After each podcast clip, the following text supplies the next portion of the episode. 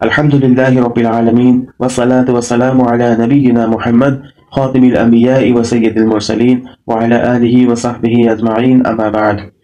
رب اشرح لي صدري ويسر لي أمري، واحلل عقدة من لساني يفقه قولي.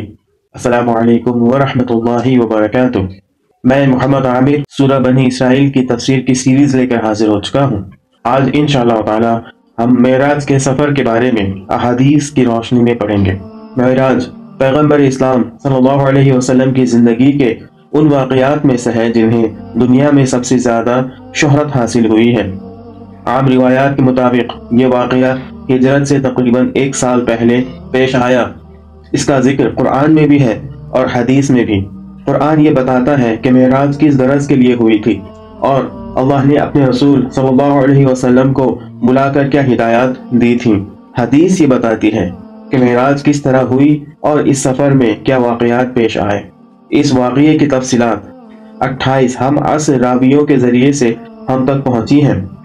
سات راوی وہ ہیں جو خود معراج کے زمانے میں موجود تھے اور اکیس وہ جنہوں نے بعد میں نبی صلی اللہ علیہ وسلم کی اپنی زبانی مبارک سے اس کا قصہ سنا۔ مختلف روایتیں قصہ کے مختلف پہلوؤں پر روشنی ڈالتی ہیں۔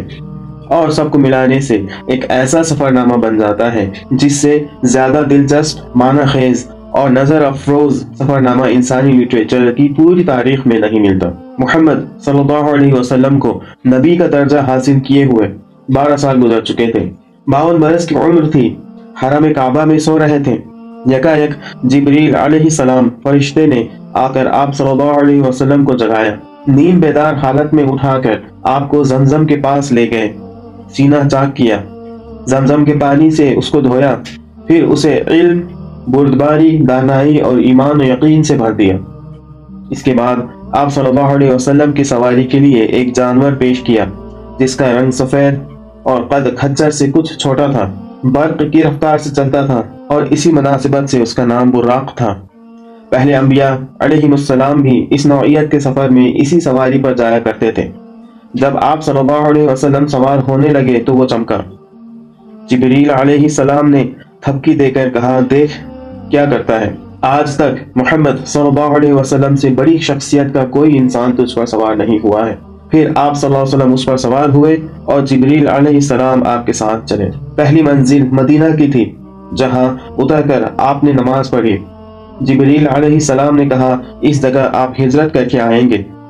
دوسری منزل تور سینا کی تھی، جہاں اللہ موسیٰ علیہ السلام سے ہم کلام ہوئے۔ تیسری منزل بیت لحم کی تھی۔ جہاں عیسیٰ علیہ السلام پیدا ہوئے۔ چوتھی منزل پر بیت المقدس تھا، جہاں براق کا سفر ختم ہوا۔ اس سفر کے دوران میں ایک جگہ کسی پکارنے والے نے پکارا۔ ادھر آؤ، آپ صلی اللہ علیہ وسلم نے توجہ نہ کی۔ جبریل علیہ السلام نے بتایا، یہ یہودیت کی طرف بلا رہا تھا۔ دوسری طرف سے آواز آئی، ادھر آؤ۔ آپ صلی اللہ علیہ وسلم نے اس کی طرف بھی توجہ نہ کی۔ جبریل علیہ السلام نے کہا، یہ عیسائیت کا دائی تھا۔ پھر ایک عورت نہایت بنی صبری نظر آئی اور اس نے اپنی طرف بلایا۔ آپ صلی اللہ علیہ وسلم نے اس سے بھی نظر پھیر لی۔ جبریل علیہ السلام نے کہا، یہ دنیا تھی۔ پھر ایک بوڑھی عورت سامنے آئی۔ جبریل علیہ السلام نے کہا کہ دنیا کی عمر کا اندازہ اس کی عمر سے کر لیجیے۔ پھر ایک اور شخص ملا جس نے آپ صلی اللہ علیہ وسلم کو اپنی طرف متوجہ کرنا چاہا، مگر آپ صلی اللہ علیہ وسلم اسے بھی چھوڑ کر آگے بڑھ گئے۔ جبریل علیہ السلام نے کہا، یہ شیطان تھا جو آپ کو راستے سے ہٹانا چاہتا تھا۔ بیت المقدس پہنچ کر آپ براق سے اتر گئے اور اسی مقام پر اسے باندھ دیا، جہاں پہلے انبیاء اس کو باندھا کرتے تھے۔ ہیکل سلیمانی میں داخل ہوئے تو ان سب پیغمبروں کو موجود پایا جو ابتدا سے اس وقت تک دنیا میں پیدا ہوئے تھے۔ آپ کے پہنچتے ہی نماز کے لیے صفیں بند گئیں۔ سب منتظر تھے کہ امامت کے لیے کون آگے بڑھتا ہے۔ جبریل علیہ السلام نے آپ صلی اللہ علیہ وسلم کا ہاتھ پکڑ کر آگے بڑھا دیا اور آپ صلی اللہ علیہ وسلم نے سب کو نماز پڑھائی۔ پھر آپ صلی اللہ علیہ وسلم کے سامنے تین پیالے پیش کیے گئے۔ ایک میں پانی، دوسرے میں دودھ، تیسرے میں شراب۔ آپ صلی اللہ علیہ وسلم نے دودھ کا پیالہ اٹھا لیا۔ جبریل علیہ السلام نے مبارک بات دی کہ آپ فطرت کی راہ پا گئے۔ اس کے بعد ایک سیڑھی آپ کے سامنے پیش کی گئی اور جبریل علیہ السلام اس کے ذریعے سے آپ کو آسمان کی طرف لے چلے۔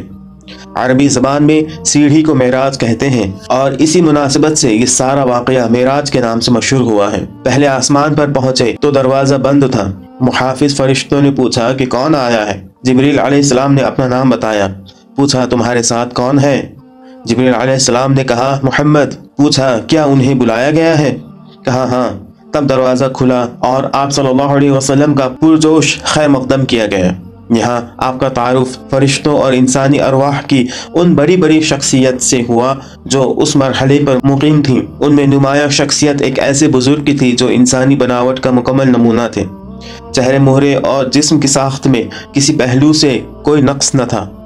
جبریل علیہ السلام نے بتایا، یہ آدم علیہ السلام ہے آپ کے مور سے اعلیٰ۔ ان بزرگ کے دائیں بائیں بہت لوگ تھے۔ وہ دائیں جانب دیکھتے تو خوش ہوتے۔ اور بائیں جانب دیکھتے تو روتے۔ پوچھا، یہ کیا ماجرا ہے؟ بتایا گیا کہ یہ نسل آدم ہے۔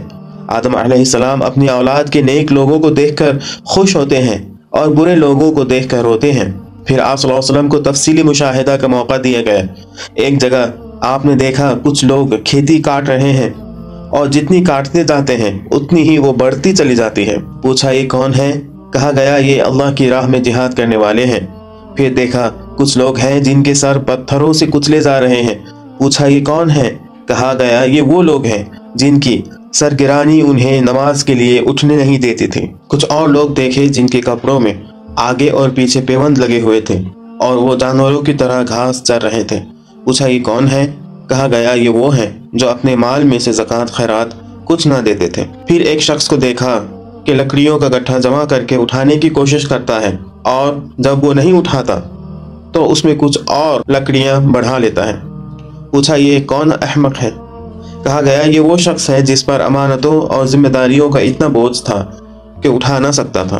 مگر یہ ان کو کم کرنے کی بجائے اور زیادہ ذمہ داریوں کا بار اپنے اوپر لادے چلا جاتا تھا۔ پھر دیکھا کہ کچھ لوگوں کی زبانیں اور ہونٹ کینچیوں سے قطرے جا رہے ہیں۔ پوچھا، یہ کون ہے؟ کہا گیا، یہ غیر ذمہ دار مقرر ہیں جو بے تکلف زبان چلاتے اور فتنہ برپا کیا کرتے تھے۔ ایک اور جگہ دیکھا کہ ایک پتھر میں ذرا سا شگاف ہوا اور اس سے ایک بڑا موٹا سا بیل نکل آیا۔ پھر وہ بیل اسی شگاف میں واپس جانے کی کوشش کرنے لگا، مگر نہ جا سکا۔ پوچھا، یہ کیا معاملہ ہے؟ کہا گیا، یہ اس شخص کی مثال ہے جو غیر ذمہ داری کے ساتھ ایک فتنہ انگیز بات کر جاتا ہے، پھر نادم ہو کر اس کی تلافی کرنا چاہتا ہے مگر نہیں کر سکتا۔ ایک اور مقام پر کچھ لوگ تھے جو اپنا گوشت کاٹ کاٹ کر کھا رہے تھے۔ پوچھا، یہ کون ہے؟ کہا گیا، یہ دوسروں پر زبان تان دراز کرتے تھے۔ ایک اور مقام پر کچھ اور لوگ تھے جن کے ناخون تانبے کے تھے۔ اور وہ اپنے منہ اور سینے نوچ رہے تھے۔ پوچھا، یہ کون ہے؟ کہا گیا، یہ وہ لوگ ہیں جو لوگوں کے پیٹ پیچھے ان کی برائیاں کرتے اور ان کے عزت پر حملے کیا کرتے تھے۔ کچھ اور لوگ دیکھے جن کے ہونٹ اونٹوں کے مشابہ تھے اور وہ آگ کھا رہے تھے۔ پوچھا، یہ کون ہے؟ کہا گیا، یہ یتیموں کا مال ہضم کرتے تھے۔ پھر دیکھا کہ کچھ لوگ ہیں جن کے پیٹ بے انتہا بڑے اور سانپوں سے بھرے ہوئے ہیں۔ آنے جانے والے ان کو رونتے ہوئے گزرتے ہیں، مگر وہ اپنی جگہ سے ہل نہیں سکتے۔ پوچھا یہ کون ہے؟ کہا، یہ سود خور ہے پھر کچھ اور لوگ نظر آئے، جن کے ایک جانب نفیس چکنا گوشت رکھا تھا، اور دوسری جانب سڑا ہوا گوشت، جس سے سخت بدبو آ رہی تھی۔ وہ اچھا گوشت چھوڑ کر سڑا ہوا گوشت کھا رہے تھے۔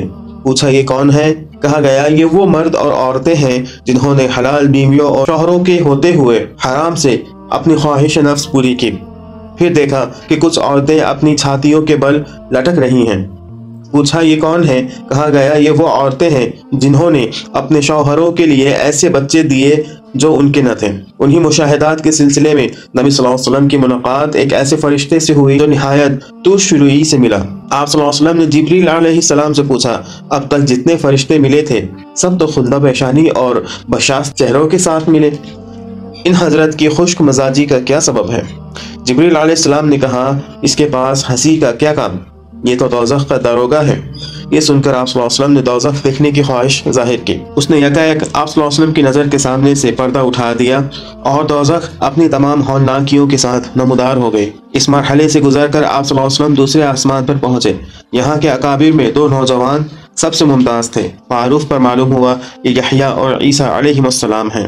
تیسرے آسمان پر آپ کا تعارف ایک ایسے بزرگ سے کرایا گیا جن کا حسن عام انسانوں کے مقابلے میں ایسا تھا جیسے تاروں کے مقابلے میں چودھویں کا چاند۔ معلوم ہوا کہ یوسف علیہ السلام ہیں۔ چوتھے آسمان پر حضرت ادریس علیہ السلام، پانچویں پر حضرت ہارون علیہ السلام، چھٹے پر حضرت موسیٰ علیہ السلام آپ سے ملے۔ ساتویں آسمان پر پہنچے تو ایک عظیم الشان محل یعنی کہ بیت المعمور دیکھا، جہاں بے شمار فرشتے آتے اور جاتے تھے۔ اس کے پاس آپ صلی اللہ علیہ وسلم کی ملاقات ایک ایسے بزرگ سے ہوئی جو خود آپ صلی اللہ علیہ وسلم سے بہت مشابہ تھے۔ تعارف پر معلوم ہوا حضرت ابراہیم علیہ السلام ہے پھر اور اوپر جانا ہوا۔ یہاں تک کہ آپ صدرت المنتہا تک پہنچ گئے جو پیش گاہ رب العزت اور عالم خلق کے درمیان حد فاصل کی حیثیت رکھتا ہے۔ نیچے سے جانے والے یہاں رک جاتے ہیں اور اوپر سے احکام اور قوانین براہ راست یہاں آتے ہیں۔ اسی مقام کے قریب آپ کو جنت کا مشاہدہ کرایا گیا۔ اور آپ نے دیکھا کہ اللہ نے اپنے صالح بندوں کے لیے وہ کچھ مہیا کر رکھا ہے جو نہ کسی آنکھ نے دیکھا، نہ کسی کان نے سنا اور نہ کسی ذہن میں اس کا تصور تک گزر سکا۔ سدرت المنتہا پر جبریل علیہ السلام ٹھہر گئے اور آپ تنہا آگے بڑھے۔ ایک بلند ہموار سطح پر پہنچے تو بارگاہ جلال سامنے تھے۔ ہم کلامی کا شرف بخشا گیا، جو باتیں ارشاد ہوئیں ان میں سے چند یہ ہیں۔ ہر روز پچاس نمازیں فرض کی گئیں۔ سورہ بقرہ کی آخری دو آیتیں تعلیم فرمائی گئیں۔ شرک کے سوا دوسرے سب گناہوں کی بخشش کا امکان ظاہر کیا گیا۔ ارشاد ہوا کہ جو شخص نیکی کا ارادہ کرتا ہے، اس کے حق میں ایک نیکی لکھ لی جاتی ہے۔ اور جب وہ اس پر عمل کرتا ہے تو دس نیکیاں لکھی جاتی ہیں۔ مگر جو برائی کا ارادہ کرتا ہے، اس کے خلاف کچھ نہیں لکھا جاتا اور جب وہ اس پر عمل کرتا ہے، تو ایک ہی برائی لکھی جاتی ہے۔ پیشی خداوندی سے واپسی پر نیچے اترے۔ تو موسیٰ علیہ السلام سے ملاقات ہوئی۔ انہوں نے رودات سن کر کہا کہ میں بنی اسرائیل کا ترخ تجربہ رکھتا ہوں۔ میرا اندازہ ہے کہ آپ صلی اللہ علیہ وسلم کی امت پچاس نمازوں کی پابندی نہیں کر سکتی۔ جائیے اور کمی کے لیے عرض کیجیے۔ آپ گئے اور اللہ جل شاہ نے دس نمازیں کم کر دیں۔ پلٹے تو موسیٰ علیہ السلام نے پھر وہی بات کہی۔ ان کے کہنے پر آپ بار بار اوپر جاتے رہے اور ہر بار دس نمازیں کم کی جاتی رہیں۔ آخر پانچ نمازوں کی فرضیت کا حکم ہوا اور فرمایا گیا کہ یہی پچاس کے برابر ہے واپسی کے سفر میں آپ صلی اللہ علیہ وسلم اسی سیڑھی سے اتر کر بیت المقدس آئے۔ یہاں پھر تمام پیغمبر موجود تھے۔ آپ نے ان کو نماز پڑھائی جو غالباً فجر کی نماز تھی۔ پھر براق پر سوار ہوئے اور مکہ واپس پہنچ گئے۔ سب سے پہلے آپ نے اپنی چچا ذات بہن امہانی کو یہ رودا سنائی، پھر باہر نکلنے کا قصد کیا۔ انہوں نے آپ کی چادر پکڑ لی اور کہا، خدا کے لیے یہ قصہ لوگوں کو نہ سنائیے، ورنہ ان کو آپ کا مذاق اڑانے کے لیے ایک اور شوشہ ہاتھ آ جائے گا۔ مگر آپ صلی اللہ علیہ وسلم یہ کہتے ہوئے باہر نکل گئے کہ میں ضرور بیان کروں گا۔ حرام کعبہ میں پہنچے تو ابو جہل سے آمنا سامنا ہوا۔ اس نے کہا، کوئی تازہ خبر؟ فرمایا ہاں پوچھا، کیا؟ فرمایا کہ میں آج کی رات بیت المقدس گیا تھا۔ کہا بیت المقدس۔ راتوں رات ہو آئے اور صبح یہاں موجود۔ فرمایا ہاں کہا، قوم کو جمع کروں، سب کے سامنے یہی بات کہو گے۔ فرمایا، بے شک۔ ابو جہل نے آوازیں دے دے کر سب کو جمع کر لیا اور کہا لو اب کہو۔ آپ صلی اللہ علیہ وسلم نے سب کے سامنے پورا قصہ بیان کر دیا۔ لوگوں نے مذاق اڑانا شروع کیا۔ دو مہینے کا سفر ایک رات میں ناممکن۔ محال، پہلے تو شک تھا، اب یقین ہو گیا کہ تم دیوانے ہو گئے ہو۔ نعوذ باللہ من ذالک۔ آنن فانن، یہ خبر تمام مکہ میں پھیل گئی۔ بہت سے مسلمان اس کو سن کر اسلام سے پھر گئے۔ لوگ اس امید پر حضرت ابو بکر صدیق رضی اللہ تعالی عنہ کے پاس پہنچے کہ یہ محمد صلی اللہ علیہ وسلم کے دست راست ہیں۔ یہ پھر جائیں تو اس تحریک کی جان ہی نکل جائے۔ انہوں نے یہ قصہ سن کر کہا، اگر واقعی محمد صلی اللہ علیہ وسلم نے یہ واقعہ بیان کیا ہے تو ضرور سچ ہوگا۔ اس میں تعجب کی کیا بات ہے؟ میں تو روز سنتا ہوں کہ ان کے پاس آسمان سے پیغام آتے ہیں اور اس کی تصدیق کرتا ہوں۔ ابو بکر صدیق رضی اللہ عنہ حرم کعبہ میں آئے۔ رسول اللہ صلی اللہ علیہ وسلم موجود تھے۔ اور ہنسی اڑانے والا مجمع بھی پوچھا، کیا واقعی آپ نے ایسا فرمایا؟ جواب دیا ہاں۔ کہا، بیت المقدس تو میرا دیکھا ہوا ہے۔ آپ وہاں کا نقشہ بیان کریں۔ آپ نے فوراً نقشہ بیان کرنا شروع کر دیا۔ اور ایک ایک چیز اس طرح بیان کی گویا بیت المقدس سامنے موجود ہے اور دیکھ دیکھ کر اس کی کیفیت بتا رہے ہیں۔ ابو بکر رضی اللہ عنہ کی اس تدبیر سے چٹلانے والوں کو ایک شدید ضرب لگی۔ وہاں بکثرت ایسے آدمی موجود تھے جو تجارت کے سلسلے میں بیت المقدس جاتے رہتے تھے۔ وہ سب دلوں میں قائل ہو گئے اور نقشہ بالکل صحیح ہے۔ اب لوگ آپ کے بیان کی صحت کا مزید ثبوت مانگنے لگے۔ فرمایا، جاتے ہوئے میں فلاں مقام پر، فلاں قافلے پر سے گزرا، جس کے ساتھ یہ سامان تھا۔ قافلہ والوں کے اونٹ براق سے بھڑ کے ایک اونٹ فلاں وادی کی طرف بھاگ نکلا۔ میں نے قافلہ والوں کو اس کا پتہ دیا۔ واپسی میں فلاں وادی میں فلاں کے قبیلے کا قافلہ مجھے ملا۔ سب لوگ سو رہے تھے۔ میں نے ان کے برتن سے پانی پیا اور اس بات کی علامت چھوڑ دی کہ اس سے پانی پیا گیا ہے۔ ایسے ہی کچھ اور اتے پتے آپ نے دیے۔ اور بعد میں آنے والے قافلوں سے ان کی تصدیق ہوئی۔ اس طرح زبانیں بند ہو گئیں، مگر دل یہی سوچتے رہے کہ یہ کیسے ہو سکتا ہے۔ آج بھی بہت سے لوگ سوچ رہے ہیں کہ یہ کیسے ہو سکتا ہے۔ اسرا اور معراج کی احادیث کو جمع کرنے کے بعد جو بات سمجھ میں آتی ہے، یہ اس کا خلاصہ ہے۔ نیچے ڈسکرپشن میں انشاءاللہ آپ کو وہ احادیث کا پتہ بھی دے دیا جائے گا، جہاں جا کر کے آپ ان حدیثوں کو براہ راست پڑھ سکتے ہیں۔ آج کے لیے اتنا ہی۔ اللہ رب العزت سے دعا ہے کہ اللہ تعالی ہمیں بھی اس واقعے سے سیکھنے کی توفیق عطا فرمائے۔ آمین۔ وآخر دعوانا ان الحمدللہ رب العالمین۔ السلام علیکم ورحمۃ اللہ وبرکاتہ۔